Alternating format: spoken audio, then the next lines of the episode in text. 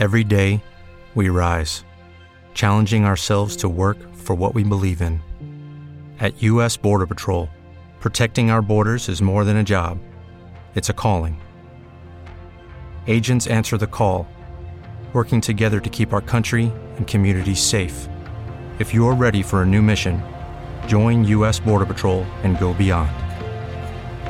Learn more at cbp.gov/careers. The Earnestly Speaking podcast is a show that is founded on free flowing conversation and may at times venture into mature subjects. Listener discretion is advised.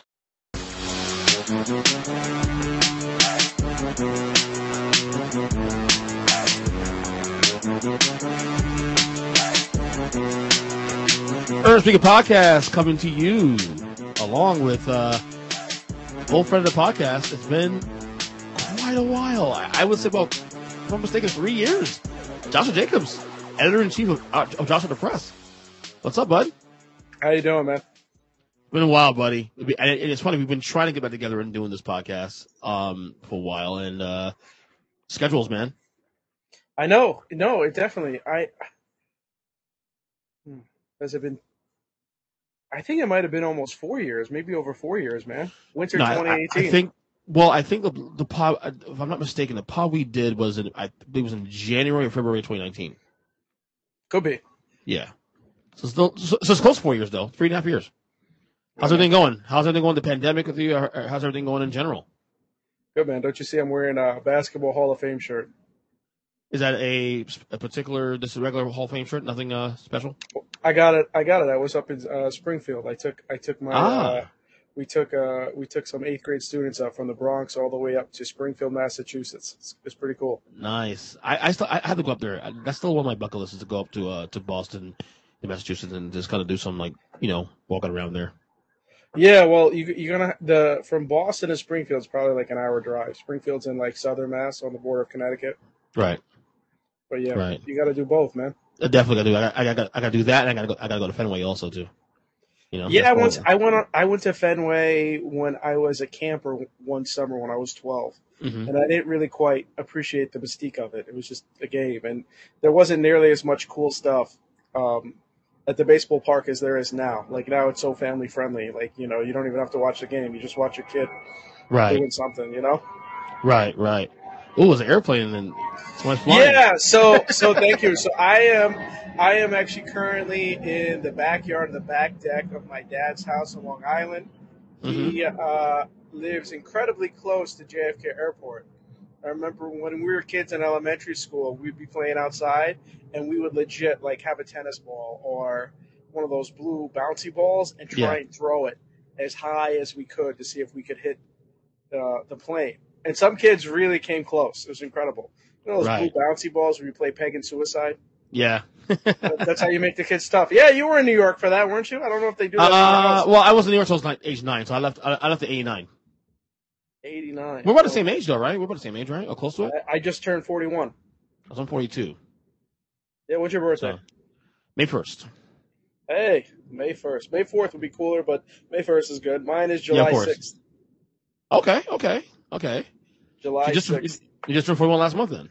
Nice. Yeah, it was. It was. You know, the, the running joke used to be I, I shared my birthday with two very prominent people.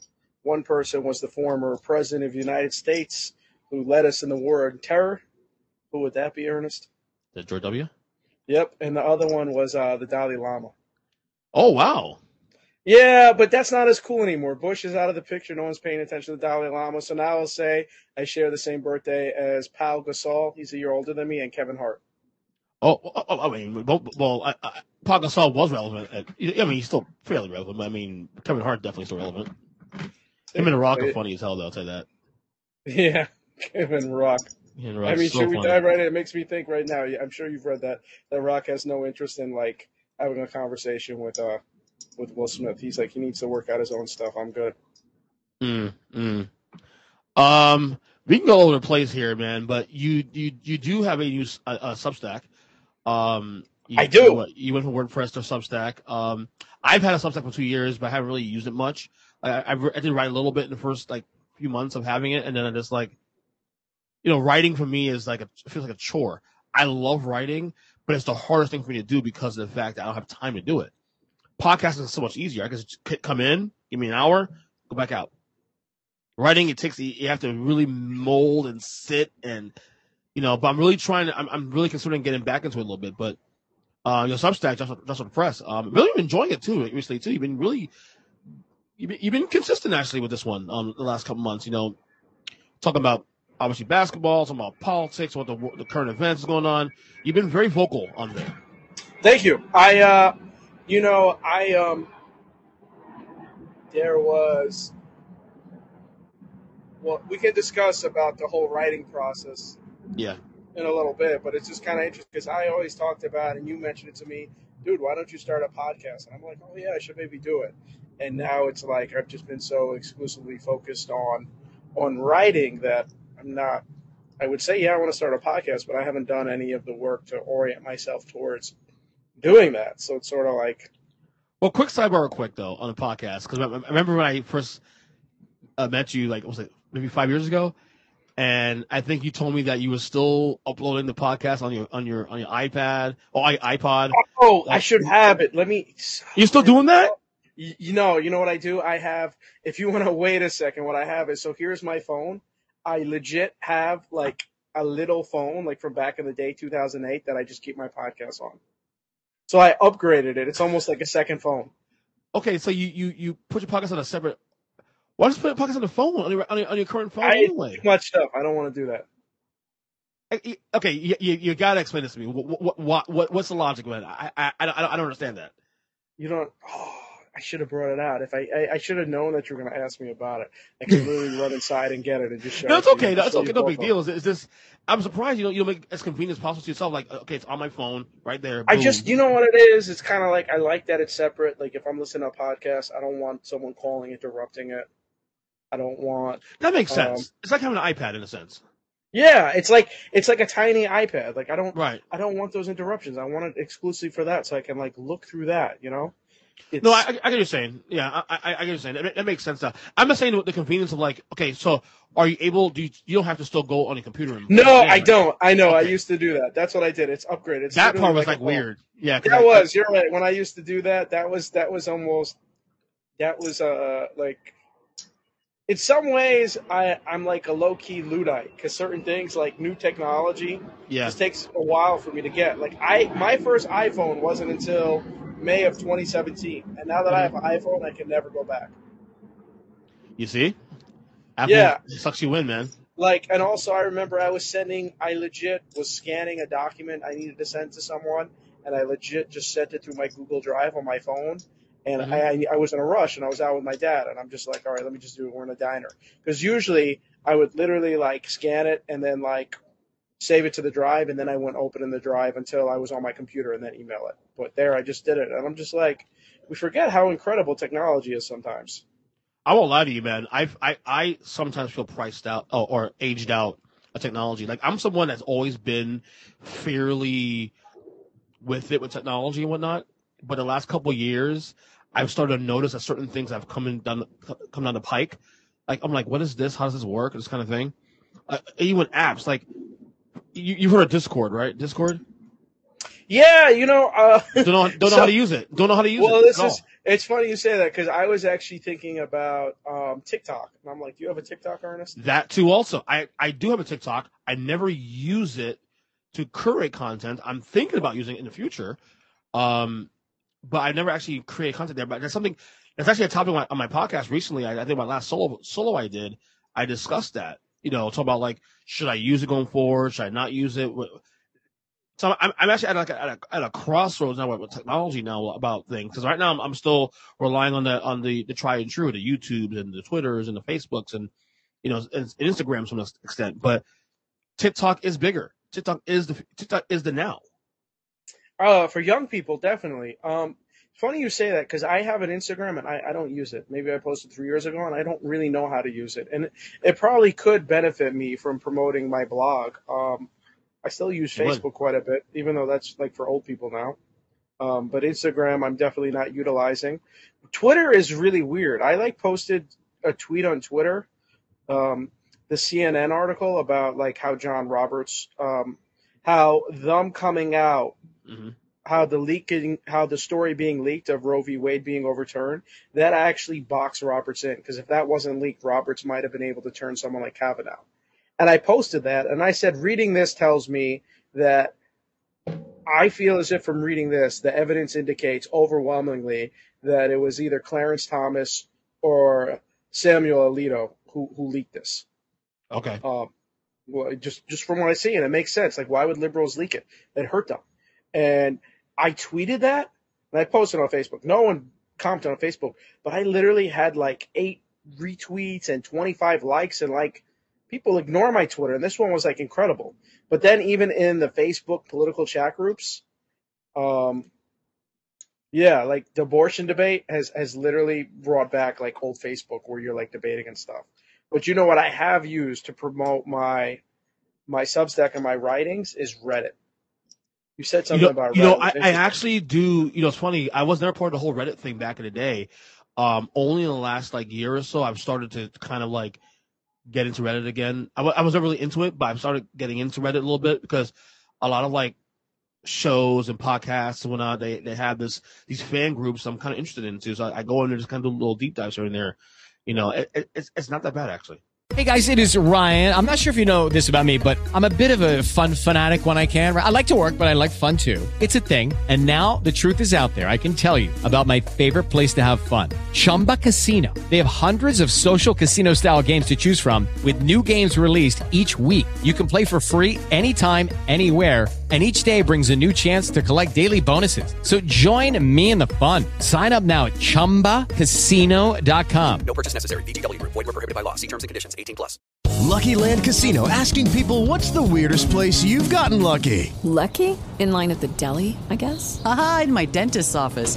More than once, actually. Do I have to say? Yes, you do. In the car before my kids' PTA meeting. Really? Yes. Excuse me, what's the weirdest place you've gotten lucky? I never win and tell. Well, there you have it. You can get lucky anywhere playing at LuckyLandSlots.com. Play for free right now. Are you feeling lucky? No purchase necessary. Void where prohibited by law. 18 plus. Terms and conditions apply. See website for details. Okay, I, it feels kind of like old Facebook. It does. talking It does. And It but does. also, it's really weird how there's like this whole karma thing. So it's Mhm. almost as if like is almost designed where if you're a dick on Reddit, you're Right. gonna get negative karma. So it's Right. like weird how it has it like policing itself and stuff. I mean, like down, like down like downvotes and stuff like that. Exactly. I mean, Yeah. there's certain restrictions in that. Um, I have found that at times suck too. There was a point where I didn't realize with Reddit that everything I post is so easy for people to find. Like you could literally look at my profile and be like, "Yo, you're just spamming your story everywhere." Like one was like an NBA story about Kevin Durant, and I literally joined every single NBA team's Reddit and posted Right. the Kevin Durant story. and I got that? banned banned from a couple of them. Oh, they don't oh, like yeah, that. hate- a lot of them don't the like Spanish. that but I, I didn't realize at the time when I was spammed and like I was in a writing group and I was getting into arguments with people and they were downvoting me. So the next thing I know is I joined this like free karma group and I must have spent like good two, three hours one night on there just trying to recoup my karma. And I was playing ping pong with this guy almost where I'm like, no, you're the best. No, you're the best. Karma for you. No karma for you. And it like an artificial way to bring up your karma. Anybody that really follows Reddit and does it will totally get what I'm saying. Everyone else would be like, what the hell is this karma?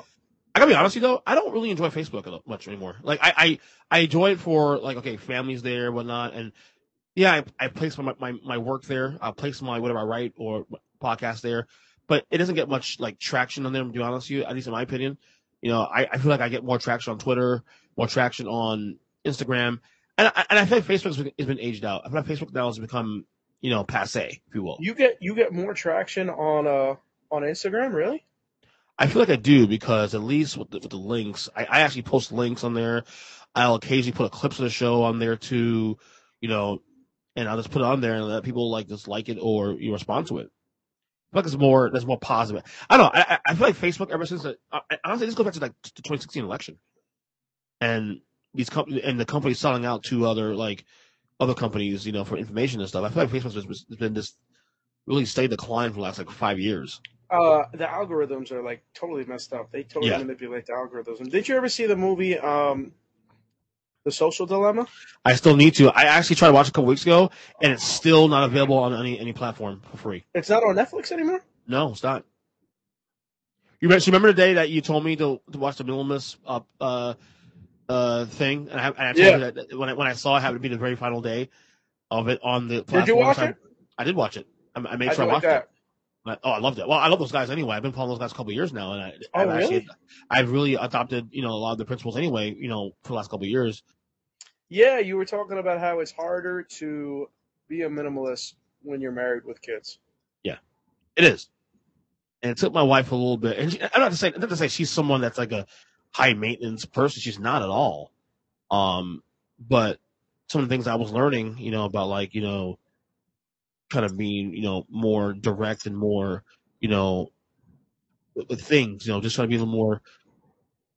I, I, I've got the term to use uh, with that, but you know, less is more kind of thing and all that. She she finally got that, and she's she started really like she the last couple months she's been like like on, on like a, a binge right now to like get rid of crap in the house that we've had for like a couple years now that we've out of nowhere built up all this having kids of course you get all these things in the house and then you realize like all this shit we have in the house we don't need it right now it's like so much crap in here we don't need you know so she's she's kind of she's kind of on that, on that spree now where we want to get rid of, rid of all the crap in the house and stuff and you know that's her that's her that's her bag Did you right watch now. Minimalism with her? no I didn't watch with her no I, I, I, I, I'm sure I'll find a home somewhere. And when, to, when, when they find a home, I'll probably end up having her watch with me. Oh, you guys are gonna buy a house soon. No, no, no, no, no, no, no, no, no, no, no, no. I'm saying that. Well, she, she's opposed to buying a home at this point. That's not, that's, that's another, that's another conversation. Now, I, I, I, I'm, I'm kind of with her on that one in some degree. I, I like renting. There's some, there's, you know, I don't, I know it's, it's kind of controversial to say that, especially now with No, there's a freedom in that. You know who's really who's really big on renting? Who says you should always rent is uh James Altucher. Really? What's his what's Yeah. his perspective? James? Altucher is kind of like the kind of geekier version of Tim Ferriss. He's still on Tim Ferriss kick? Uh, what was the last Tim Ferriss podcast I listened to? There was one I listened to that was quite good. Um, I can't remember it. I don't. I don't listen quite as much. I don't. I don't listen to Joe Rogan nearly as much either. I, Um, well, the the thing with Rogan for me has been tough is the fact that, and yeah, I do have Spotify, but all my content is on one place. I have to remember to go check Rogan on Spotify. And Yeah, I, I, I, you're I have to remember that, you know. I, I you know, I just, I just don't. Although Bill Simmons does stuff on Spotify too, though. Yeah, but he's been, but he's one of the first ones to go, to go over there. Some of the, some of the, some of his uh, material on the Ringer is exclusive to Spotify, of course. Um, but his his main show is still all over the place. It's still anywhere. You're right. It is. It's true about that. Um, but it's interesting you say that. So, so I guess we'll go back to the Substack. Um, Yeah. two Are you people. enjoying? Are you enjoying it there? I, I am. Two people motivated me. One person is a direct friend. It's actually um, my my older daughter's mother. She has a Substack really bad taste, and she was the one. You got to switch it. It's really good. It's going to be great. And uh, the person who I know, we've had conversations about him before.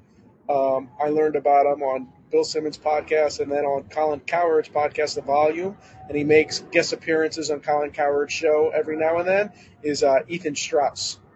Yeah, he's really, he's he's really doing a a number on on on uh, Substack right now. He's been really really uh, a, a star there. Well, you know what I did was I um, I heard him, and I was just like, wow. And I remember I had it in my wish list. His book, the the Victory Machine.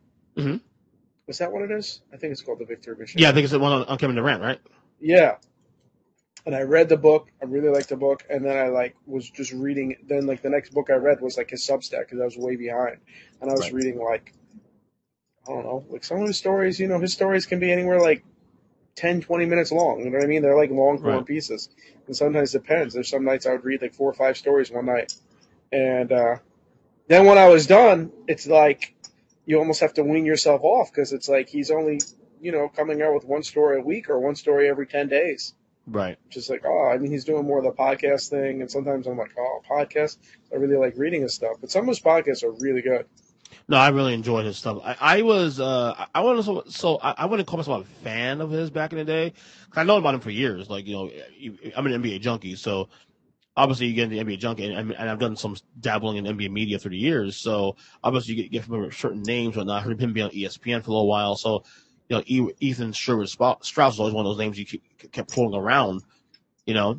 But uh, you know, him doing his own thing, you know, it's funny. Like he he's become a star in a sense where, but in a way where it's it's been kind of like he's he took a chance on himself to do something, you know, that was so against the norm of, of doing media. And from what he's he said, he's making more money now just doing it on his own than he would have been doing it with working with ESPN or, or the Athletic for that matter. Well, he he's a really talented writer, and he really is. He he kind of provides he provides an interesting angle that's like different, you know. Like he's coming Mhm. out with stuff talking about how, um, the, with the Woj bombs, Wojnarowski, he's like sharing agents with certain players, which compromises how much how honest he is with his coverage.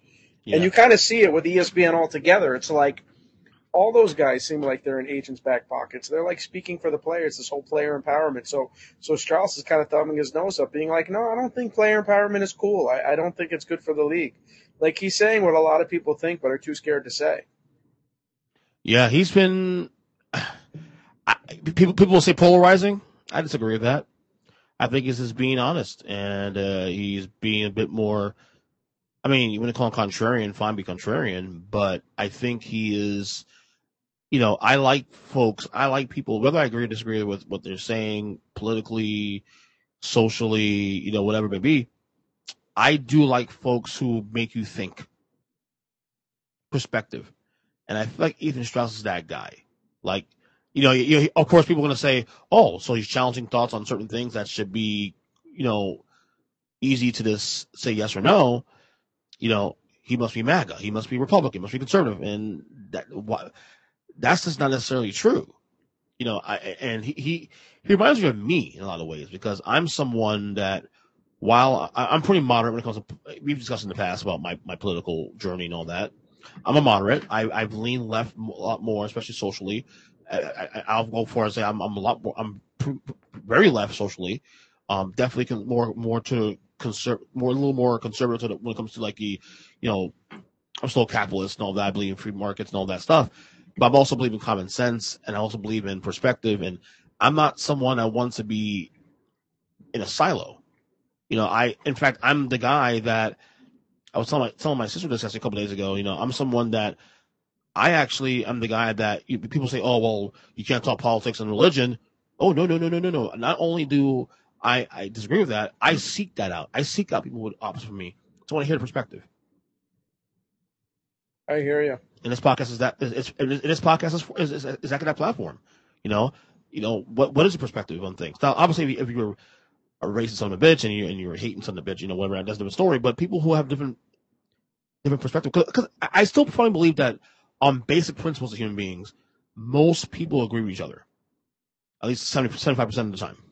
Hey guys, it is Ryan. I'm not sure if you know this about me, but I'm a bit of a fun fanatic when I can. I like to work, but I like fun too. It's a thing. And now the truth is out there. I can tell you about my favorite place to have fun Chumba Casino. They have hundreds of social casino style games to choose from, with new games released each week. You can play for free anytime, anywhere. And each day brings a new chance to collect daily bonuses. So join me in the fun. Sign up now at chumbacasino.com. No purchase necessary. Group. Void prohibited by law. See terms and conditions. 18 plus. Hello, it is Ryan, and we could all use an extra bright spot in our day, couldn't we? Just to make up for things like sitting in traffic, doing the dishes, counting your steps, you know, all the mundane stuff. That is why I'm such a big fan of Chumba Casino. Chumba Casino has all your favorite social casino style games that you can play for free anytime, anywhere with daily bonuses. That should brighten your day a little.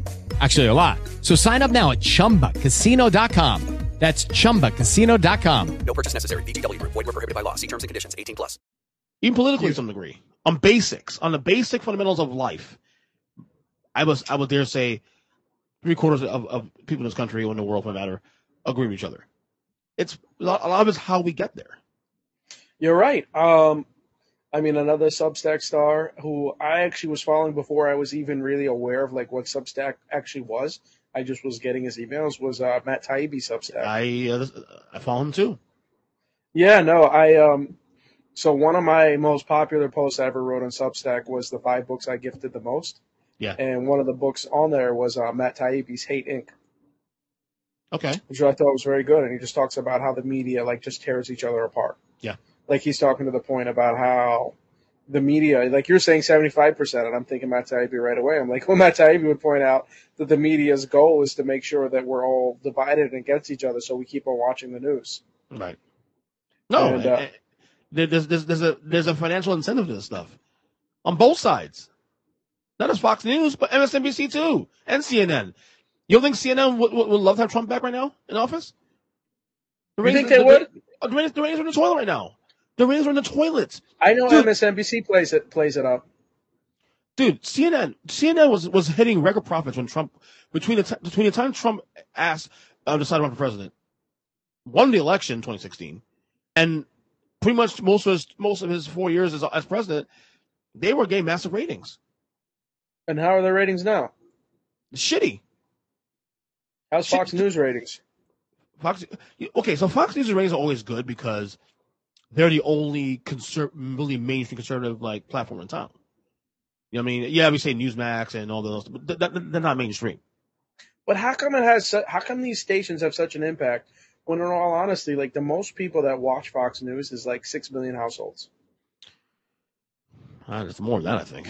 Honestly, I think it's more than six million. I mean, it's almost like how it's how it's aggregated and stuff. Don't people even people? But true, but I, but, but like, but like somebody like Tucker Carlson gets like two million, three million vo- uh, viewers a night. I mean, yeah, no but one- this is we're in a country of three hundred million people. I understand that, but they're still getting. But like I said, the reason why Fo- I, I believe Fox News gets more, but bigger numbers than MSNBC and CNN is because they're the only cons- only conservative platform, mainstream platform out there. Whereas you have, I mean, let's, let's be real. I mean, let's be real. CNN is left leaning, MSNBC is left leaning, Fox, uh, not Fox, um, CBS is left leaning, if not heavy left leaning, at least slightly left. Who who watches CBS? It's all cable news now. Yeah, well, that's what I'm saying. But the point is, though, there's more of those on the left side, so they can they kind of cannibalize themselves in a sense. Whereas Fox is the only conservative voice in town. Like I don't Man, you count got, OAN you and have to watch the Social Dilemma. Even just rent it on going to. Amazon Prime. No, I, yeah, I, I I do. I I actually meant to meant to watch last week, and then I told you, like, of course, uh, when I tried to, it was not there available. So there's a lot of stuff I'm Uh, marking down when I watch and stuff right now. But um, you know, um, uh, Ethan Strauss, and this is partially why I renewed my uh, HBO series. Um, HBO series. and if if you want to talk about Winning Time, because I, I literally just binge watched Winning Time. yeah, I, I, I watched it already. What do you think? Um, you know, it's funny. I I watched the first episode and I wrote um, I wrote a piece about how Winning Time isn't a winner in my mind, and I thought how it wasn't fair how they disparaged Jerry West. And I was reading the stuff and hearing what uh, Bob Ryan was saying, and um, I'm like, yeah, screw this show, whatever. And that first episode was kind of like whatever. But my buddy like responded to me, a good buddy who's like very even-handed. He's not like a, a comic critic. He's like, I can't believe you would write that and you only watch one episode. That's not really fair. And this is like a buddy that would not. It's not like that because I've had some people that literally have come after me for some of my pieces. Like it's always, I don't know if you get that though, but the people that give me the most feedback are the ones that want to give me negative feedback. Of course. I don't hear people calling me up. Hey, I love that. I mean, every once in a while you get it, but All whatever. The negative memories stick with you a little longer. Of course. So my buddy saying this, he really had me pause because he's a very chill, even tempered, cool guy. And he's like, and then I was talking to my cousin who doesn't even like basketball, and he's like, I love that show. And I'm just like, wow. So you know, I'm a teacher off in the summer. I watched it. Um, it was good. It was really good. I Quincy Isaiah is like very captivating. Oh, he's so good. So good. you know, and but what I want to do now though is I want to reread Jeff Pearlman's book on it, and I'm trying to gather information about like like Silver Screen, like reading the stories there about what did they get right in this episode, what did they get wrong, because they took a lot of liberties on a lot of things. Absolutely. Um, but if if it's capturing you know a common audience members, people that don't really care about basketball, who just have a cursory understanding of it, like you know who LeBron James and Kevin Durant is. Okay, you know, so Yeah, no, I'm with you. But, Um, uh, I, I I binged it and uh, I loved it. Like did you? So you didn't watch it week after week? You didn't? You didn't do that whole thing? No, so I, I watched the pilot when it first came out, and then I got busy. The playoffs happened too, especially as well. So I fell behind. So when the season when the season ended, I just went and binged it in like one fell swoop. Um, How many days did you watch it in? Well, once I got to like from episode two through like ten, probably two days.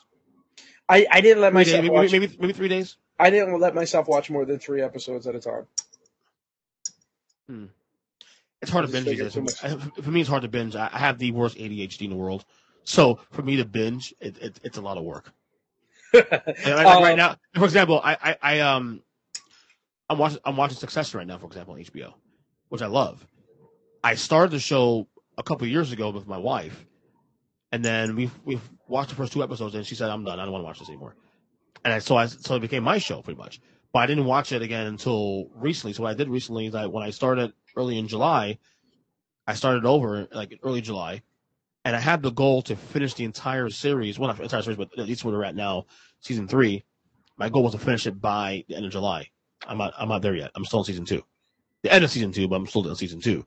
So my point is, I the point my whole dribble there is that you know me and binging is not. It's it's. It, it, I have the worst ADHD because like for me, content and following content and whether it's whether it's streaming, podcasts, or other things I'm into, it's it's tough.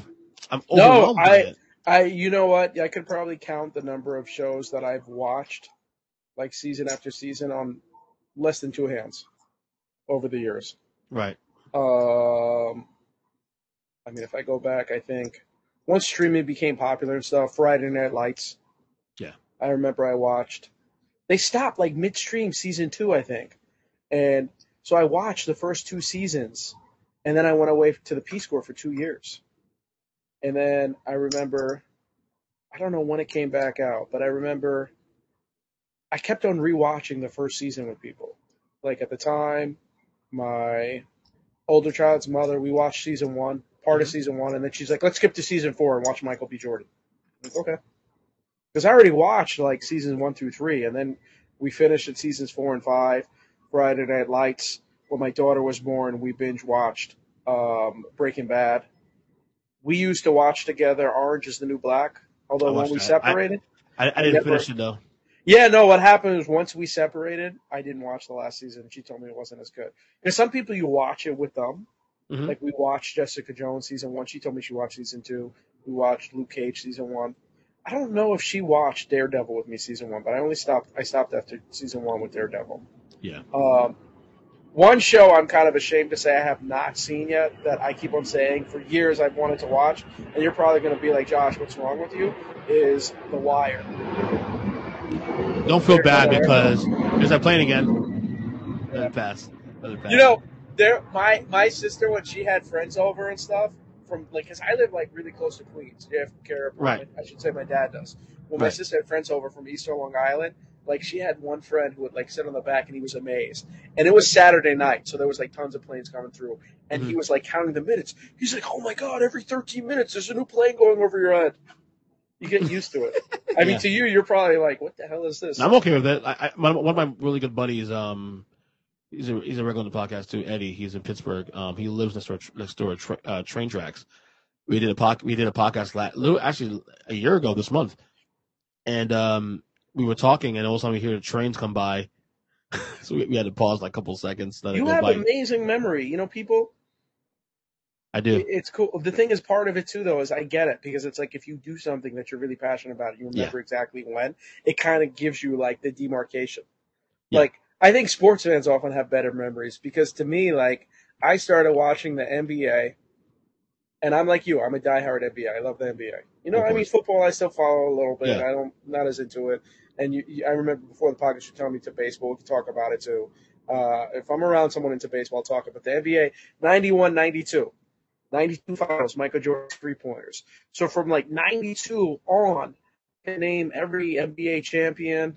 Um, you know, I can remember a lot of the series and stuff. You know what I mean? Like different different kind of things happening. Um, I can name every MVP, every Finals MVP. But you know, it gets like a little bit blurry in the 80s. You know, there was always all this talk about how, oh, the last team to make four straight finals since the Miami Heat was the Celtics. Well, Right. before that, the Lakers, Magic Johnson, the Lakers did it. No one talked about that. Like Magic was in the finals like his whole career. Yep. Like he missed what, like three? Yeah, Like, that's that's correct. incredible. He went he went to nine finals in twelve years and won five of them. I know, but that's incredible right there. Mhm. But still, and th- this is what I think about now too. I don't know. I, I know the the MJ versus LeBron de- debate is is is old and tired though. It's been old and tired since 2015. but the thing is, the thing is, the last the last team to three-peat since Michael Jordan did it twice was the Shaq Kobe Lakers in the Yeah. early 2000s. It hasn't Yeah. happened again. Mhm. Like uh, we're around the same age. I mean, at the time when you when you saw the Bulls three-peat twice and the Lakers did it, you kind of thought, "Oh, okay, this is common in the NBA." The Warriors almost did it though. They should have done it. Almost, almost is Three and four years. Three and four years. Three and four years. And the year that and the year they didn't do it was the year one seven seven three games. three and four years. Also, you could say that 2019 they could have three-peated though. Yep. I mean, that was for them. Klay Mhm. Thompson doesn't go out. I mean, not even for, not even Kevin Durant. They could have come back from three one and won that thing. Yeah. I mean, Kawhi seemed like he was on his last legs. So so where would you rank that dynasty then? The Warriors dynasty. It is a dynasty for the record. Where would, where'd you rank it? All time. Good question. I don't like the Warriors, so I, I feel like I'm biased. You know what I mean? You, wait, you, don't- you Uh, don't, wait, you don't, wait, you don't like the Warriors? No, Why? You don't like Steph Curry? I begrudgingly have grown to appreciate him more. I just felt as if during the whole time, those two seasons he won the MVPs, everybody was on the Steph train so much. But obviously, he, his body of work consistently just getting better and better. But I I don't know. It's like it's like when people zig, I want to zag. Yeah, I, I mean, You I'm. I'm okay. I, I mean, I'm cool with that. But if sometimes what's obvious is obvious. Like when Michael Jordan was winning his titles in the '90s, like uh, you know, uh, now granted we were a lot younger back then, so we couldn't necessarily have the the mindset to understand, you know, the, the zag. But if someone's great, someone's great, and that's just what it is. No, I hate, it's absolutely. I hated the dude, Josh. I hated the Bulls in the '90s. I hated them. I I'm a the huge Bulls. Knicks fan too, but I didn't hate the Bulls. I, I hate the Bulls. I hate the Bulls. I hate Jordan. But I Because of the Knicks. understood. Not because. But you're a Heat fan. I'm a Heat fan, exactly. But why? But I did. Bulls in the But I did like. Cause I did like. I did like Ewing though. I did. I I, did like Ewing. Ewing. I did, I did like Ewing. I want, Ewing in the ring. Um, but I recognize Jordan's greatness. He's the goat. There's, there's no debate about that for me. How many times have you watched The Last Dance? Just one time. Um, That's it. Yeah, one time. But I, but, I, but I've, you know, I, I, I know everything. I know. This, most of those stories I'm pretty much familiar with, though. To be honest, Are you? Well, I the Jordan Rules. I, I own the Jordan Rules book for years. Did you read? Uh, did you read Playing for Keeps? David Hopkinson's Playing for I, I, Keeps. I have, I have, I haven't, read- I haven't read it yet, but I, I own that book. that. That that also was in my piece with Matt Taibbi. There are five books I give to the most. That's one. Of Oh wow, okay. Um, Yeah. um, the guy that wrote the Jordan Rules, Sam Sam Smith, he's been Yeah. on this podcast multiple times already. Oh You my know, so I can't yes. believe I haven't. I, forgive me, man. I feel like I feel like a schmuck for not seeing that. it was years ago. It was like in 2014, 15. That's you know. incredible. You know, Sam Smith, he, he he did a really good. I couldn't believe like sometimes things you don't realize you discover till later. But like you know when Colin Cowherd had the Volume podcast, like I was Yeah. late to learning it. I'm like, oh my god, look at this treasure chest of episodes. And I think I heard Sam Smith interviewed by uh, Colin Cowherd on there, and Sam Smith was like, Zach LaVine is a better player than uh, than um, than Booker. And I'm like, what? Right. That noise. You feel me? Just saying. You there? Uh, don't tell me I lost you again. Don't tell me I lost you again. There you are. There you are. All right, good. There you Booker, what's Book? Devin Booker. Thank you, Devin Booker. Devin Booker, Maybe there that close wasn't either. Is Zach LaVine better than Devin Booker? No, he's not. Yeah, No. that seemed like such a homer take by, Zach, by, Zach uh, LaVine. No, by Zach Zach LaVine's a good. Yeah, I mean, Sam Smith also writes for Bulls.com. So there you go. He still writes for Bulls.com. I I haven't checked recently. I know that's a couple of years ago he did. Oh. Pre pre COVID. I, I, I There's um, there's a documentary on HBO I wanna I wanna watch. What's that? Um, and and uh, Ethan Shaw talks about it all the time about this guy who's like a power broker in the NBA, but he's doing it from prison. I heard about that documentary actually. Yeah, that was another reason why I re-upped on HBO. But then we just started talking about winning time. I want to watch that. Really H- watch that. HBO, like I, I, we already said in my household, like if if, if you can only keep two streaming services in the house, HBO's one and two we're keeping. So Really? of course, HBO and Peacock. And Well, I only, actually and that's only because of WWE. That's right. That's the only I was why. ready. I was ready to give up HBO, but the thing is, I'm on Hulu, and they these next six months, and they're giving me such a sweetheart of a deal on Hulu. Like they mm-hmm. find ways to keep you. They do. So like, it's funny you said that.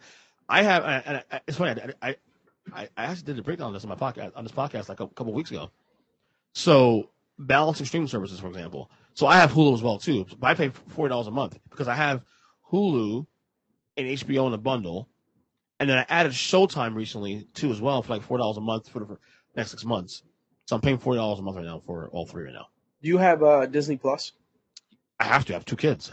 Yeah. Do you did you notice that they have all these ESPN thirty for thirties on there now though? I, I didn't notice that. I, I, I rarely ever go on Disney Plus. The kids use it. I don't really use it that much. Oh, they have a ton. There was this is another show. I always find myself liking like random sh- uh, sports shows.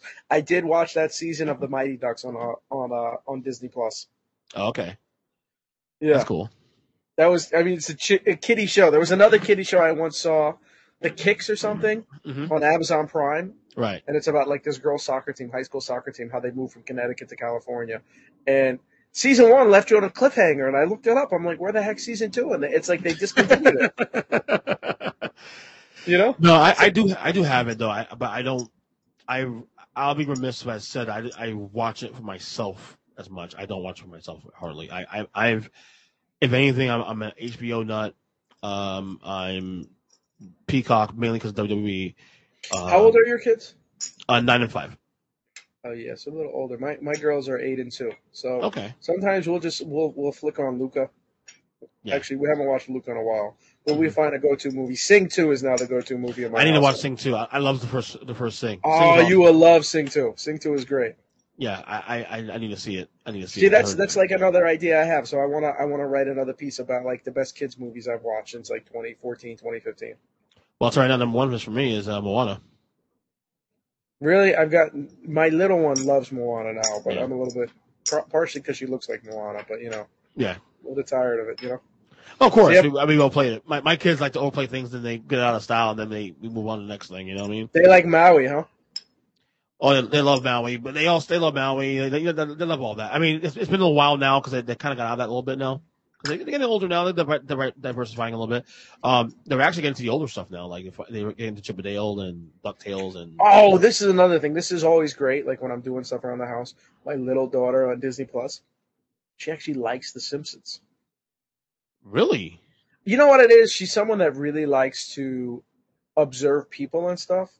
Like she's someone like eh, you. You know how like kids are. They're very different. Like my older daughter, she wanted to dominate the TV, so she didn't always have the iPad when she was little. So it's like she wanted stuff on the TV. Like Sofia the First was on all the time.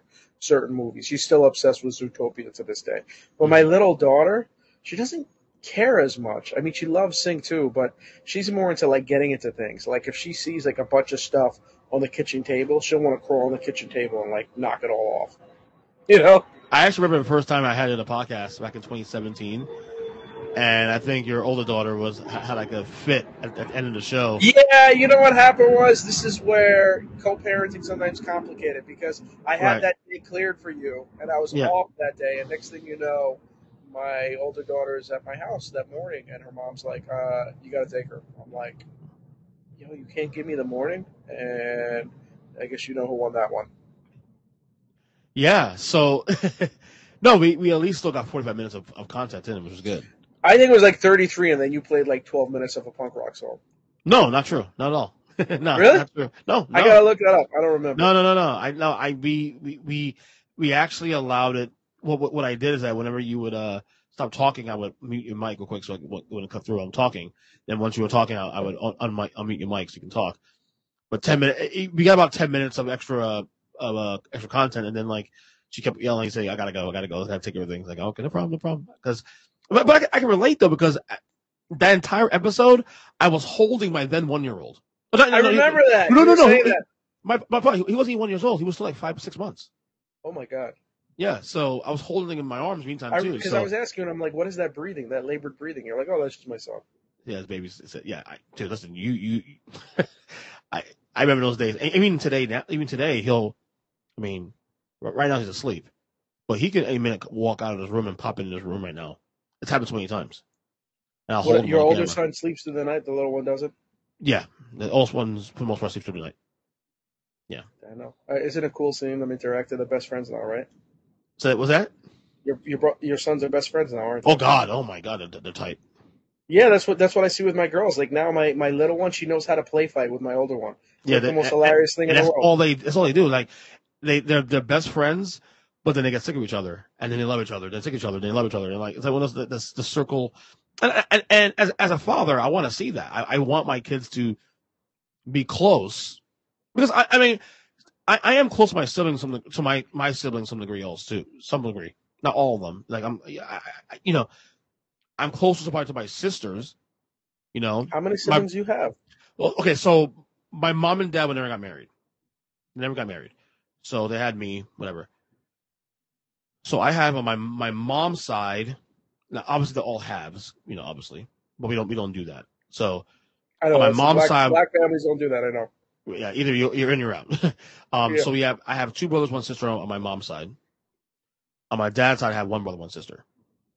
Hey guys, it is Ryan. I'm not sure if you know this about me, but I'm a bit of a fun fanatic when I can. I like to work, but I like fun too. It's a thing. And now the truth is out there. I can tell you about my favorite place to have fun Chumba Casino. They have hundreds of social casino style games to choose from, with new games released each week. You can play for free anytime, anywhere. And each day brings a new chance to collect daily bonuses. So join me in the fun. Sign up now at chumbacasino.com. No purchase necessary. Group. Void were prohibited by law. See terms and conditions. 18 plus. Hello, it is Ryan, and we could all use an extra bright spot in our day, couldn't we? Just to make up for things like sitting in traffic, doing the dishes, counting your steps, you know, all the mundane stuff. That is why I'm such a big fan of Chumba Casino. Chumba Casino has all your favorite social casino style games that you can play for free anytime, anywhere with daily bonuses. That should brighten your day a little. Actually, a lot. So sign up now at chumbacasino.com. That's chumbacasino.com. No purchase necessary. VGW Group. Void were prohibited by law. See terms and conditions. 18 plus. That's cool though. Yeah. So you're the only creation of, of both your parents. Yeah. I, I, I it's funny though, in in in, in retrospect, I kinda like that. I know that's it's I stand- cool. I I, stand mean, out, there's you know. advantages. You know, my my my the pandemic hit, Mhm. and my older daughter kind of on her mom on her mom's side of the family like has two brothers now. Mhm. Like you said, you know, well, two stepbrothers, but two brothers. They even say, "Oh, that's my sister," and she has a little sister f- from me. And it's like for six years she was an only child, and now next thing you know, she has these two brothers, one older, one like pretty much her age, and a little sister. And then my little one, when she's with her mom, she's the only child. She's like totally doted on by her, which is awesome. Right. But still, she has like the totally only child baby, and I'm like, I always say to her mom, I'm like, listen, she's the baby when she's with me, but at the same time, she's has another sister too. So, like you know, she, has to share the pie. You know, Right. Right. like it's different. Even though even though she's, you know, I let Ava know. That's my older one. Ava know, being like, hey, that's your that's your baby sister. You got to look out for. her. You can't do these these things and stuff. But at the same time, they got to learn how to share. Yeah. So it's Same sort of like she she lives in like two worlds. While while Ava is like her world was just completely rocked at six, where she has to share everywhere. Right. How, how was how was it going through a, a pandemic with uh, young kids? Because it was challenging for my end. I'll tell you that right now. Stressful. Uh, Ella Ella's the little one. She was literally born three weeks before the pandemic hit. And then my Ava's mom got long COVID. She was sick for a long time. You know, Right. no one knew anything. I was just isolated with Ava for a long time, so I didn't get to see Ella much at first, and that put a real uh, strain on my relationship with Ella's mom. And I don't know. Mhm. I guess I guess we weren't ever ever really able to fully bounce back from that. Right. So it, it is what it is. But it was very stressful. Um, I was actually just thinking, uh, this is. I mean, I guess last summer things were coming back to normal, but this is like the most relaxing summer I've had in in years. Right. Partially, I'm not taking classes, but also, you know, 2020, everyone didn't know what the heck was going on. 2021 was a readjustment for me, at least. But now it's like to see my girls a little older, seeing them interact. Like another thing, and I was saying that to my dad too, is that like when you're a single child and you're bored, you're really bored. But when you have a sibling and you're sitting around and you presumably are bored, you're bored with someone else, and it's not boring at all. Like last Saturday, I was in the park with my daughters for like three hours, and there would be times where they would play with each other, and then they would do their own thing, and then they would play with each other. So it's like any like lag time.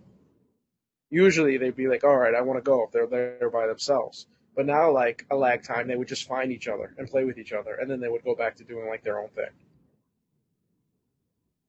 Yeah. make sense? Uh, no, it makes perfect sense.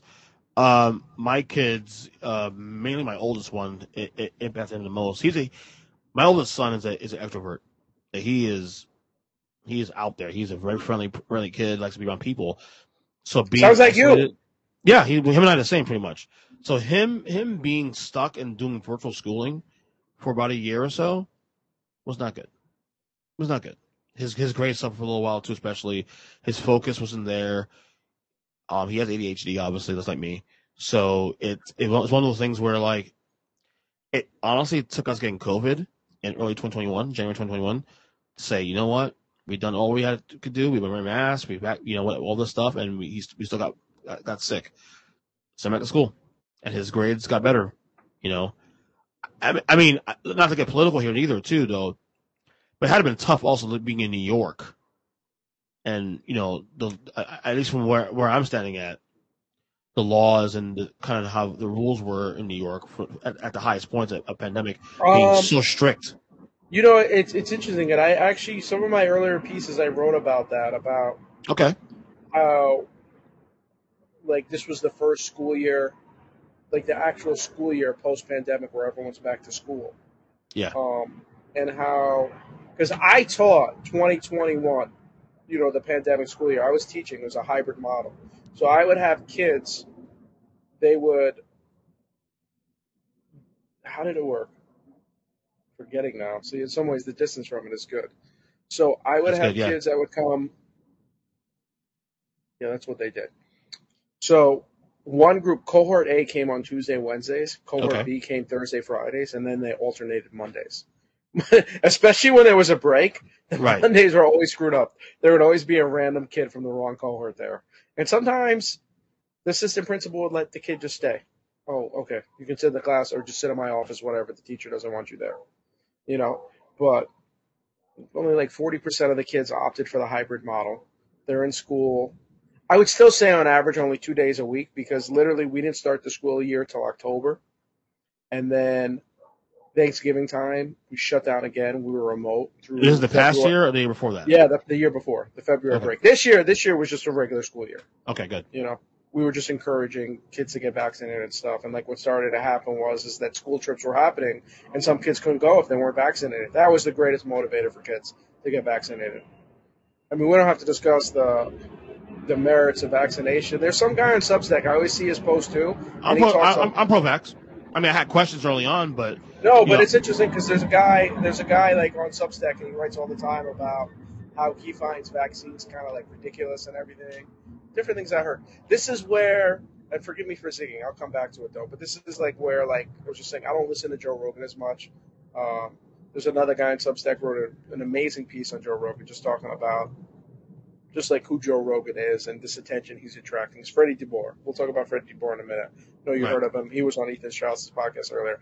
But anyway, um, so I'm not really a fan of Joe Rogan, but if Joe Rogan has someone I'm interested in, I'm going to listen to it. Like the most recent Joe Rogan episode I listened to was Ryan Holiday. Big fan of Okay. Ryan Holiday now. That's who I'm really into. So Ryan Holiday kind of replaced Tim Ferriss for me as like that kind of podcast, like that lifestyle kind of spiritual. Well, he's more like into stoicism and stuff, ancient stoicism. But Okay. I learned about him through Tim Ferriss. You know, Tim Ferriss. You know, we talked about a lifestyle podcast, but but Ryan Holiday is is good stuff. But anyway, so going back, getting lost in my thoughts now. Um, what was the last thing I said before that? Forgive me. You got to get me on the podcast earlier, man, because I get tired this time. of I would love to, man. If I'm like, well, I'll tell you what though. Here's here's the, the good part about my kids. Now it might be tough for you because you go, you teach and stuff, but my kids going to school. Both my, now, now my youngest one going to kindergarten next week, especially. I get I get more space in the, in the daytime now to do to do podcasts. Well, Oh! anyway. That's right. You know, I forget that the school year starts so so Early. early, everywhere Yeah. else but New York. Next Wednesday. Oh, okay. So now that's what I was saying. So I'm going back. You reminded me. So we were we were shut down from, and I teach middle school. We were shut down from Thanksgiving till after February break. Right. That was a long time. The four elementary schools, I know, mm, three, Three months. months, three- three I mean, months, it was yeah. breaks. So that's why I'm saying, even though, like, I guess presumably three, two and a half days a week, kids were Mhm. only getting like two days a week. They were only getting 40% in learning because we had all those interruptions. So this is where you could say policy kind of messed things up because we could have gone back to school earlier than after February break, but the reason we didn't is because New York did not have enough testing capacity. Because there was a requirement to do random testing for kids once they come Right. back into schools and stuff, and they just didn't. They just didn't have the manpower to do enough testing. So they said, "Okay, we're not we're not going to send the older kids back until after everyone else." Even though the cases were low, there just was an inability to send them back Okay. or an, okay. I should say like an inability in the sense because of the policies in New York, like the unwillingness. Um, Your honest opinion, though, on how New York handled COVID. What, what, what's your opinion on that? Do, do you think they handled it okay? That poorly? How, how, do you, how do you feel about it? I, I feel like it made sense to shut the world down for March through the school year because at that Mhm. point we knew so little. Um, and it's kind of hard to say because there was someone in my community who literally got COVID like February of this past year, just before like the vaccines became mainstream. And apparently, this woman didn't work in the, the New York City Department of Education. She worked in the suburbs. They were more strict about giving teachers uh, medical excuses not to be there to teach remote, and she caught COVID and died. So Okay. it's it's hard, like playing playing playing Monday morning quarterback where we knew so little. People you still saw because there was different variants. Like this Omicron, it seems as if part of me wonders. This is where I wonder, and I'm glad I got vaccinated. I got dosed, but I got COVID at the very end of the school year, beginning of July, like just before my birthday, and I rewatched uh, The Last Dance, and um, it's like my understanding was is that the vaccines aren't necessarily protecting you from the Omicron variant. And I think maybe variants are different in, in different parts of the country. Like New York had some kind of nasty kind of COVID. Mhm. Seemed that way. Um, I mean, I guess every state does it the way they want to. And I once got into a debate with a teacher about it where she said, this is why I think the power should be with the states, not the federal government. It's what you're seeing with an abortion debate right now. Yeah. Um, I mean, I mean, I guess- there, there, there is an argument for that though, too. Though different states have different priorities, and different states have different, you know, you know, in terms of like you know, obviously New York being very much inflated with, you know, pop, you know, pop, uh, people there, in Florida too, and California too, and the priorities in California aren't the same in Nebraska. You know, the Oh. same priorities in Texas, not the same in, in Kansas. Let me tell you, actually, it's very interesting because around the winter time, I was interviewing to do this. This was like a national tutoring company, so they would offer either online tutoring and in-person tutoring. Right. And they said to me, as a New Yorker, they're like, "Are you comfortable going to someone's home and tutoring them if they're not vaccinated?" I said, "That's fine. It's not really my business whether they're vaccinated or not. I'm vaccinated. They don't want to be vaccinated. I, I would still go in there. I didn't have to take the job for different reasons. Um, so New York, apparently that was a typical answer for New Yorker. Right. It's fine if I'm going to, as a teacher. Yeah, okay, because teachers are, were pretty much required to get vaccinated, and unless they left their job, they got vaccinated. Um, a couple teachers I did know that left, but most of them did. Like even if they waited till the last minute. Um, so they did, and that was the typical answer in New York. In the state of California, they asked, "Hey, are you okay with going to someone's home who's not vaccinated?" Almost all the tutors there said, "Absolutely not. I'm not going to work for you if I have to do that." Right. The state of Texas, it was the opposite. I think they said, "Are you vaccinated?" And most of the teachers were like, "No," and I'm not going to. so it's kind of like New York was kind of the in between between like the one Right. extreme of California, the other extreme of Texas. That probably does not surprise you. And, and, and again, I, I'm everybody listens to this podcast knows my, my, my, my feelings and everything. Like, if you don't want to get vaccinated, that's up to you. I'm not gonna. I, I'm not for the federal government. You know, forcing you to do something you don't want to do. You know, people have different reasons of doing things they want to do. I get it. You know, I I people ask my opinion. You know, and, and, and if you have questions, of course, like I said, you have questions, you go see a doctor. Don't go don't don't get your advice for, for, some, for some from some geek on YouTube. That No, you're right. Okay, but that's my but issue. But gun to my head, I would say that um, I don't know how they could have done it. Uh, maybe, may- I think that the hybrid model was smart, but I just think they should have required everyone to do the hybrid model because we had it equipped where we're saying, okay, there's only 15 kids allowed in a class, so the max class is 30 kids, so so half in, half out. Hmm I think that was sufficient. But the thing is, what happened was some kids still opted out. So, you know, one class would have 11 kids, another class would have eight kids. Two kids are absent that day. That's only like six kids in the class. You know? Right. It's a weird, it's, it's a very small I'm, environment. I'm know? quite amazed that we're we're out of that now, like and how we survived that. Honestly, Well, I'm, it's quite there's a new fear. I don't know if you're in Florida, or New York. There's a new fear of this next, this monkeypox coming out. I know so little about it, but you know. And um, so the other podcast I listened to of Joe Rogan's most recent was Michael Osterholm. Michael Osterholm, Dr. Dr. Oh, he's a regular there. He goes he goes there all the time actually on that show. He's been He there a few won- times. I think he's there been a on there times. twice. Yeah, Like, before, this couple time, yeah. I I think he was I think Rogan was guilty to put him on this last time because Rogan gave this elaborate apology about how he didn't realize how influential he was in the anti-vax community, Mhm. and uh, he brought him on. And Osterholm was the one. I used to be really high on Osterholm, thinking he's such a truth teller, but he's not like Fauci where he's in that government position. But Mm-hmm. his university gets a lot of government funding.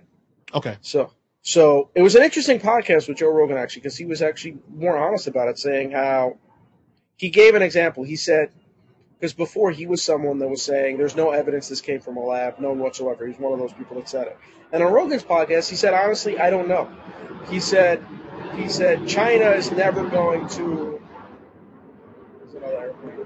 There's another airplane. Okay. China's never, never going to allow us to go into their facilities to see what was up.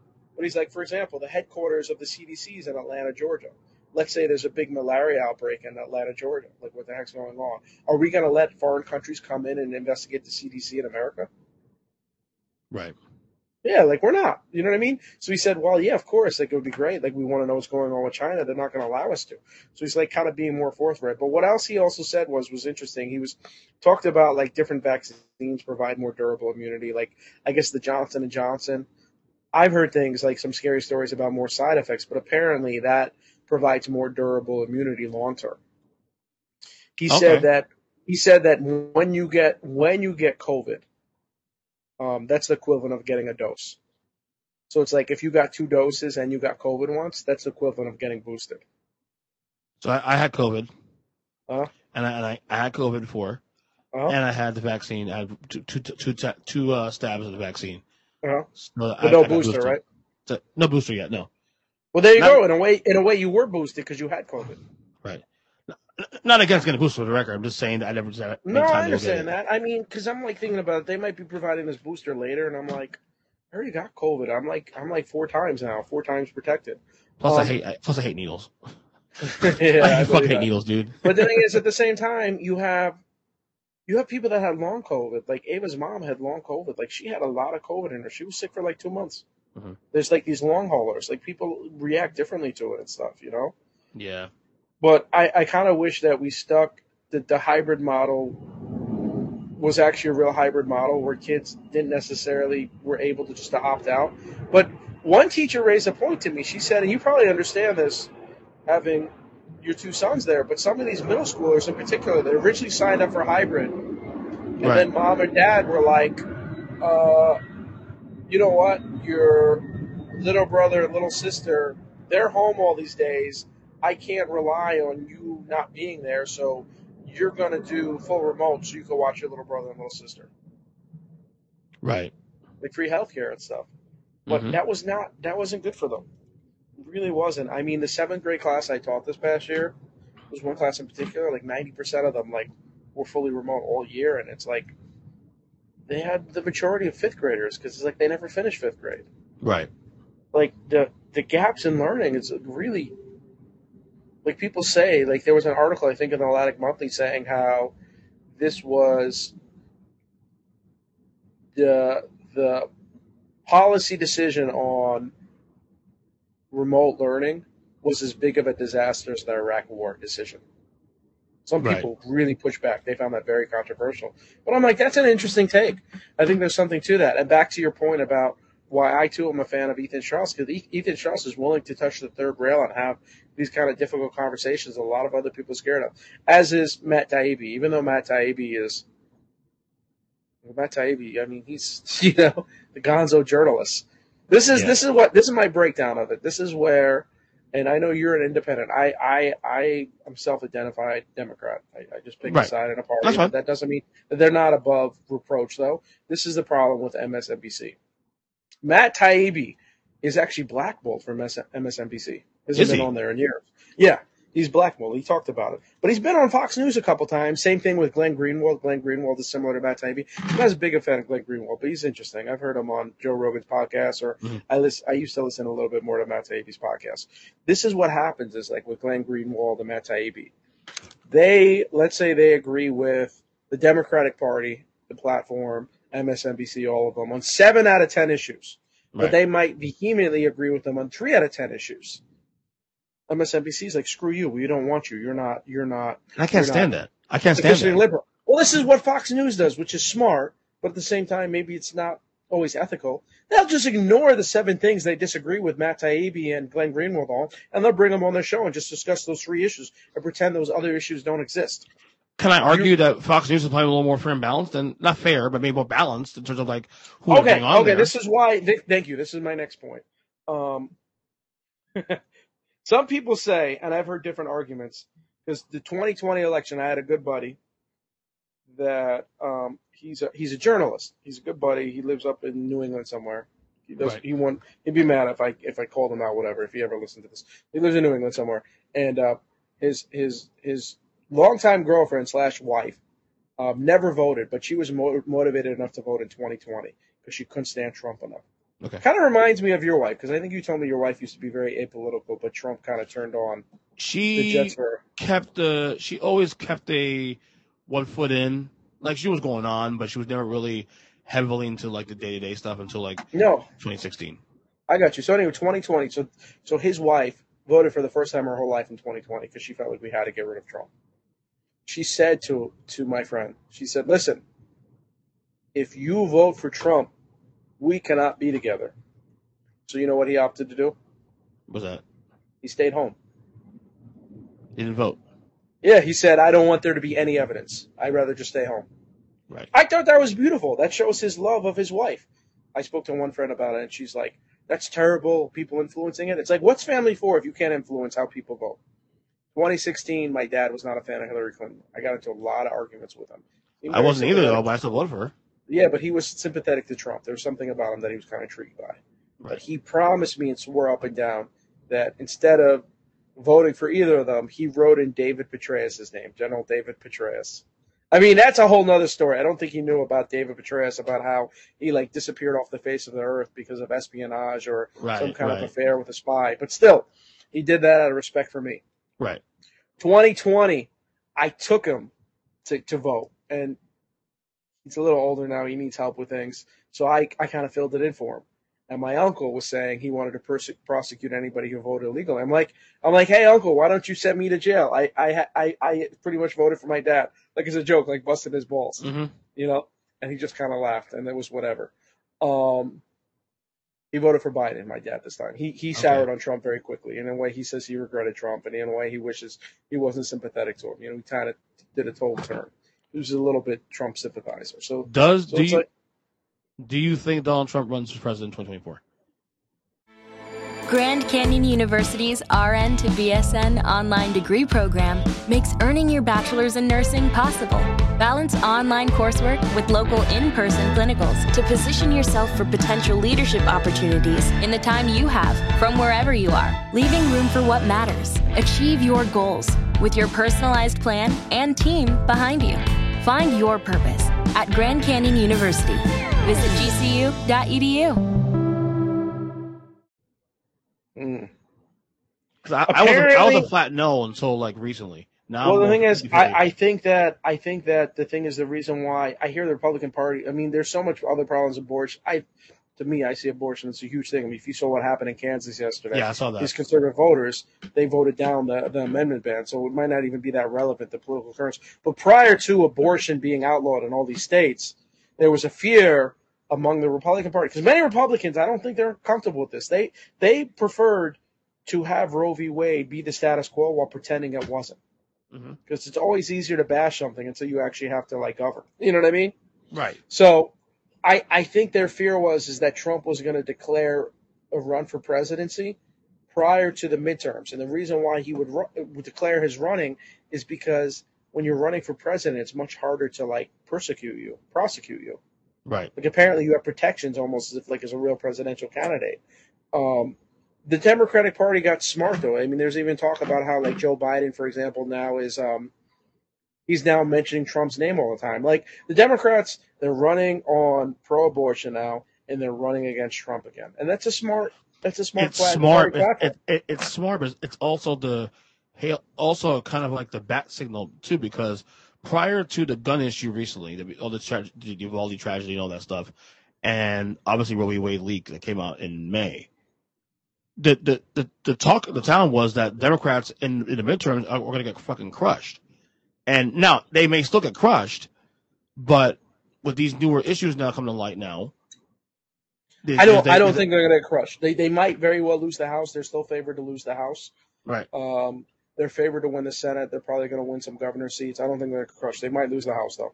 Um, but back to my point though. So you remember when Doug Jones won the election in Alabama because he ran against that 2018. pedophile? Remember that 2018? Against Oh, that was 2018. Yeah, it was Roy. Okay. Uh, Roy Moore. Yeah. Yeah, yeah, so that was probably, and I remember the tax cut bill was passed. My dad was happy about that. That was probably the last of my dad being in his conservative move. My dad was someone that always went back and forth. He identified as a Reagan Democrat. He voted Democrat one term, Republican another term. If I was old enough, I, if I was old enough, I honestly would probably would have been in, in that same. Yeah, that's what I'm saying. thing. The the Reagan Democrat. I'll, I'll raise another point, but I remember the night Doug Jones won. This is why Fox News is is is. I mean, there's a sort assortment of reasons though, but I remember it's the biggest news on Facebook. I mean, my dad was active on Facebook then. He was posting stuff that Newt Gingrich was saying on Fox News that night, and I looked at Fox News. I'm like, this is what's happening here. And I'm like, this is crazy. Fox News totally ignored that race. This is why Fox News is not fair and balanced because they'll just ignore stuff. They won't Oh even yeah, of acknowledge course. it. They did. like, With the, with the, well, like at least MSNBC, while they might blackball someone like Matt Taibbi, they'll like report stuff that's actually happening. Though, you know. yeah. Oh, you know what's funny? Take a look at this this letter, like you said it. This says famous quotes. Like, I guess we're not going to do this video, but it says famous quotes. Ronald Reagan, Oh wow. Republican elephant. That's funny. So that's funny right here. yeah, that's awesome. So I let me ask didn't. I didn't know this. I just found this letter randomly. Um, Go ahead. Go ahead. And I will. I got, But no, but to your point. So anyway, so now instead, I remember Chuck Todd said this shortly after the 2016 election.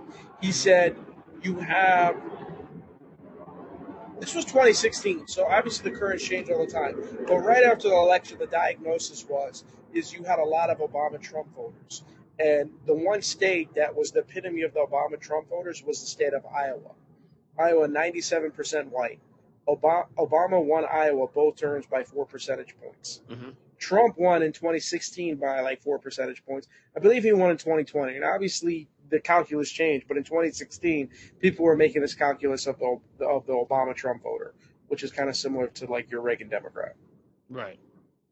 So, um, I uh, Nate Silver. I don't really listen to their podcast much, but I like the diagnosis there. And I remember the 2016 election.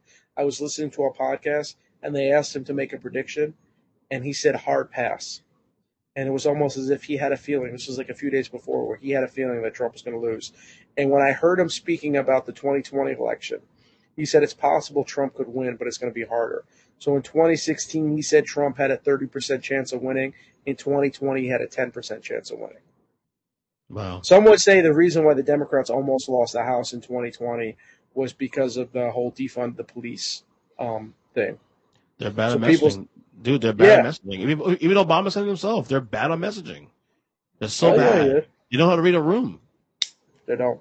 They're, they're horrible at that, and this is why they lose all these lean, lean right or slightly lean left voters who, you know, I- I think the issue, and this is where I think ultimately it will come down to where Joe Biden will run for reelection. You know, this, this, these midterms are not going to say a lot. You know, while you do have, you know, the, the gun. You think Joe Biden will run for reelection? I, I don't know. I honestly don't know. He, he shouldn't. I think that's a more interesting question than Trump running or not, because Trump's running to save his ass. While while while Biden him him running or not, it's like who do the Democrats have? Well, that, well, that's the question. Who do you have? But here's the problem, though. Who's in charge right now? His, his I mean, his approval rating's in the fucking tank right now. Let's be real. Even Democrats are not happy with, with Joe Biden. You get what I'm saying? Well, he's, he's racking up some wins right now, though. Okay. Well, again, I think November. We're gonna, we're gonna see how November rolls around. How that November. Well, November should dictate how Democrats move forward. Well, the thing is, no one's paying attention now till, till after Labor Day. Then you'll start to see, you'll start to have a real prognosis. So the things I'm saying now, I could be completely wrong. But um, they're But- they're they're starting to use um, McConnell's playbook, which is better. But you're But- right though. You're right though. What you said though about you know the Democrats. You know, you know, what you just said there was was correct. Um, I I just I just don't know. Again, what did I in- say? Inflation That was correct. Um, I, no, I, I, just, I just lost I just lost train, of thought. He said Wait a minute. By the way, I like your background. You would almost think that you were Thank in you. New York with your I just- background there, Well, because I am a New Yorker. I'm born in Brooklyn. Come on now, you know this. but you're not in New York in the moment. I No, but I am. I'm, I'm in spirit, of course. You know. of course. Um, you were saying that the record, they're reckoning wins and whatnot, and you know people don't care until. Yeah, I agree with you're saying there. The problem is, is inflation is still a thing. See, if if if if inflation and gas prices, which yeah, it's coming down a little bit now. That's good news. It's coming down. I saw 325 in my, in my area today. You know, if that wasn't a thing, I would agree with you that Democrats could still perform well in November, and then they can actually end up actually uh, Biden probably get, quite get clearance to run for reelection. But because inflation is still a thing, is why I'm I'm, I'm skeptical of of November, and ultimately, November will decide how how, how Joe Biden whether or not he'll run for election. And the, the, so? problem the problem is I, I don't know who who he put up though. If if, if he if he pulls the LBJ and says I'm not gonna run I'm not gonna run for election, who do you put up? oh, so you're not a fan of Harris? Put, put, put who's? Camelas. No, I'm not. Never, never, but to be fair, never have been. Never have been. I mean, I don't know. No comment. I once got a lot of blowback. I wrote, I made a comment in December 2020. How I'm like, oh, way to go, Biden! Biden picked the prosecutor, and people got really mad at me, and they're like, they're like, you're going to blow the election for us. I'm like, I have a thousand friends on Facebook. I'm not sure that what I'm saying is going to blow the election for the Democrats, but okay. Right. Um, so then I wrote a piece. This was one of my last, among my last WordPress pieces. It was pretty good actually, and it was called "How I Can Be a Democrat and Simultaneously Criticize Them." I felt like all this kind of you know rallying around them and stuff, and not like pointing out what they did wrong. You know what was? I didn't listen to the whole thing, but are you a fan of um? Who is that guy? Uh, Wosny. Wosny Lambre. He's I, often I, kn- I know of him. He's been on Bill Simmons shows quite a bit, quite a few times. He goes on uh, Ethan Strauss quite a bit also. He's a he's a basketball guy though, right? Yeah, he like Yeah. trashed Obama like crazy. When today, recently? No, like on his most recent podcast. I guess he's been on on Ethan Strauss's twice, and both times Obama came up, and he's like, I don't know why people love him. He's a sacred cow, but he's like, he was trashing him. He's like, how did how did Obama get funding for for that Chicago library? That was from Jeff Bezos. You know, all that money there in Amazon. How Oh, wow. Amazon gets all this passed. I mean, Is Wosny a, a Democrat or a, a liberal? I think he's probably left of the Democratic Party. Oh, he's a, he's, a, he's a leftist then. I mean, I think he's kind of outside the system. I think he talks a lot about just like the corruption of politics in general. I didn't realize he was that into it. I probably should go back and listen to more of it. Yeah, he's a I, yeah he's um I know I know I know I know who he is the, the big Waz. I, I just, I just never actually invested into his actual work, so I couldn't. You did? You haven't heard him on Bill Simmons though? I'll be honest with you, dude. I I've cooled off on Simmons a lot last couple of years. Really? I really I really have. Like Some even for, even even for the pandemic, I, I I cooled off on him a little bit. Like I still listen once in a while, but it's one of those things where like gotta be the mood to listen to them. And and what I've done to a lot of these podcasts, a lot of these bigger podcasts, there's so much shows I want to listen to. I'll go on t- on, on YouTube and I'll watch the shows on, on shorter clips as opposed to like watching Yeah, you know that's what I do with uh with Cowherd. Like Cowherd's uh, Sometimes on Cowherd, too. I listen to his clips. You know who else I like? You. That's what it like. YouTube's become so much more. So it's sort of like Dude, it's, it's, so, it's, it's so much more now. In fact, that I, I actually pay for YouTube now, YouTube Premium. I want to. Are you serious? Yeah, I do. Is yeah, that worth it? For me, it is because I, I I I'm on there all the time, so it's worth. So you don't get all these ads and stuff? No, I get no ads at all. Wow. No ads, and not only that, let's say I'm, I'm, I'm playing music or a podcast in the background. If I shut my phone off, like shut it off, like you know, it's still on, of course, but if I shut it off to where no to the, to the back of the screen, it still plays. How much is that? Uh, seventeen a month. You know, I'm uh I'm a member. My favorite um, political website is the Political Wire, politicalwire.com. Okay. I pay I pay pay fifty bucks a year to have no ads and have the exclusive content because they they give like editorials on there and stuff. Yeah, but it- it, and so well again- informed on there. If you are enjoying a product that you know, like something like that, it's worth paying money for that. No, hell yeah. But the thing is, to me, like, okay, like I'll maybe read like I don't know, ten to twenty minutes a day of Political Wire, politics. It keeps me up to speed. I don't I don't Yeah. follow politics like the way I used to. I mean, granted, it's kind of like you build up that muscle, you just kind of maintain. You know what it is though too. Also, I think because let's be real here. Love or hate Donald Trump, he made you care. for, for five years, he made you care. Uh, I think people got a lot of whiplash from it. way, Whatever, great- but great he made you care. My He wife cared. care. A lot of people cared more about politics in, in 2016 through 2020 than they did before. True. I mean, that's how Trump Trump got elected. You're right. Yeah, Joe Um, Biden. Joe Biden was. I mean, the, the thing that Joe Biden accomplished more than anything else for me, that I liked was He made bo- America tur- boring again. Yeah, he turned the noise down. He turned down the volume. And, or as our, our mutual friend Matt McQueen would say, he, he kept the government in the background. So, uh, when was the last time you had Matt McQueen on or I spoke to him? We were supposed to be, do a podcast two weeks ago, and uh, we should do we should do a tripod. I would We love were to. Talking try- about we doing that two years ago. Yeah, and then and- and both of us backed out. He ended up doing it with his wife. Yeah, yeah. Well, I, I, I think schedules got, got in the way, of course. Um, Yeah. we were supposed to one two weeks ago, and then um, I know my, I think my son had a rough. Night. He got sick, and so there was a lot going on there. I told him we'll, we'll schedule another one, another one. So hopefully soon. He's busy himself too. He's doing a lot of big things to himself. No, I know he is. He he's, he seems like he's been very busy. Yeah. Um, that that's interesting you say that though. But to YouTube channels, um, my for sports content. I mean, there's so many cool basketball YouTube channels out there. Incredible. You can't even Yeah. Oh, up with them. I don't know if this was free though, but one of one of Ethan Strauss's best pieces was on um, just talking about YouTube stars and how he said he was embarrassed, but he didn't know who Jimmy High Roller was. He's like, I was a freaking NBA reporter for years, and I don't know like the biggest NBA YouTube content producer, Jimmy High Roller. It's awesome. And then he talked about Mr. Beast. I had no idea who Mr. Beast was. This guy is a millionaire. This guy's like 24 years old, and he's been doing like YouTube videos since he was 12. NBA stuff. No, Mr. Beast, he did uh he like remade the set of Squid Games. He like will say, "Oh, and you're from Florida, you should know about this." He said, um walk across this this little um this little area of like a river right here where it's like you have to you have to step on these crocodiles to the other side and you get $50,000. Okay. Like it's some crazy stuff. Wow. Yeah, this was so interesting. He was just I talking think about I think I've heard of him before in the past. And Mr. Beast was on Joe Rogan too. He, he was showing a clip from that also. That's another really cool thing. This is something that I really love about Substack that's different from WordPress is that you could literally Im- embed the YouTube clip in there and it just like pops up there. Okay. Like really neat.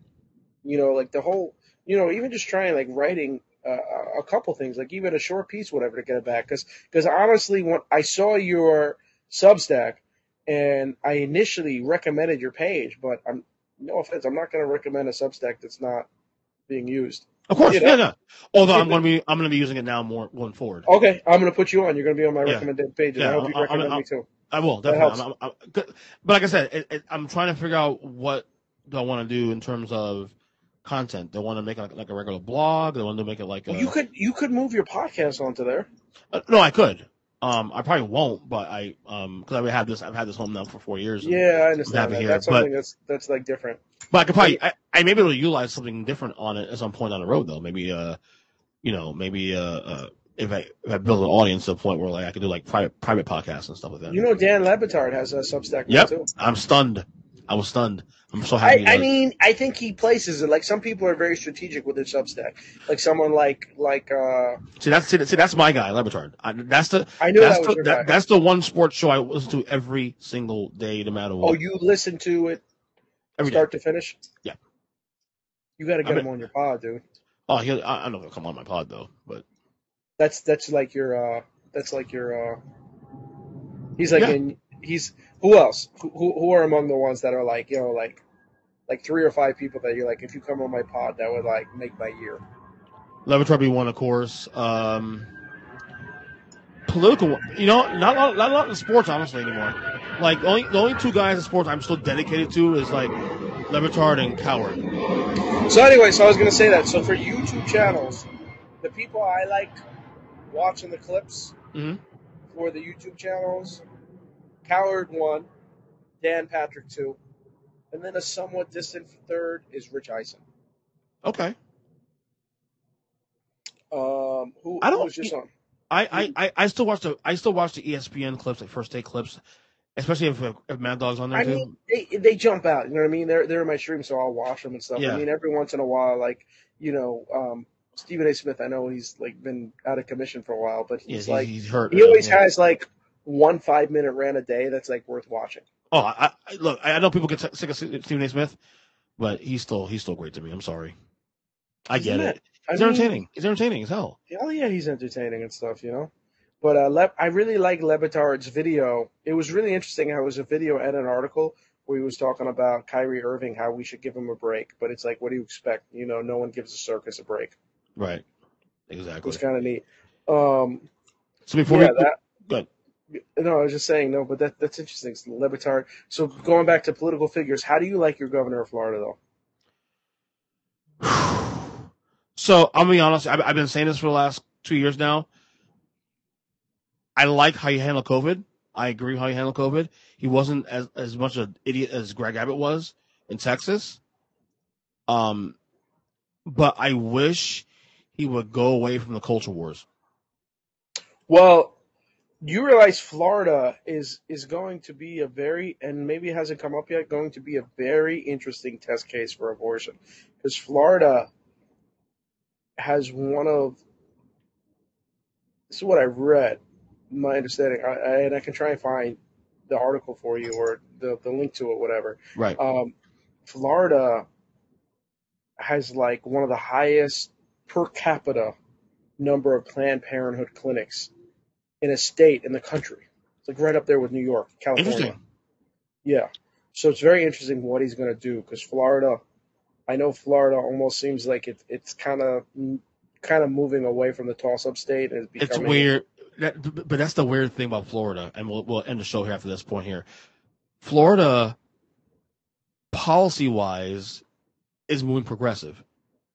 We we got minimum wage raised last in the election in 2020, fifty dollars an hour. That that got approved. We're right right now we're recreational marijuana about to be about to be medicinal pretty soon.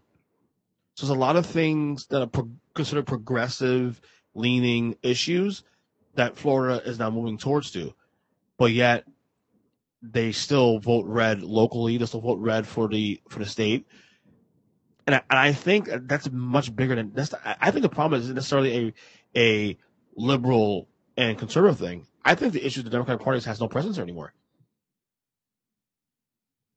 It has no presence. I mean, In other words, the Democratic Party, I think there's people who've lost trust with the party that, you know, would vote Democrat normally because of the social issue, especially. But the, the, let's be real here. The Democrats have lost a, a chunk of the middle class. Not just in Florida, but nationally too.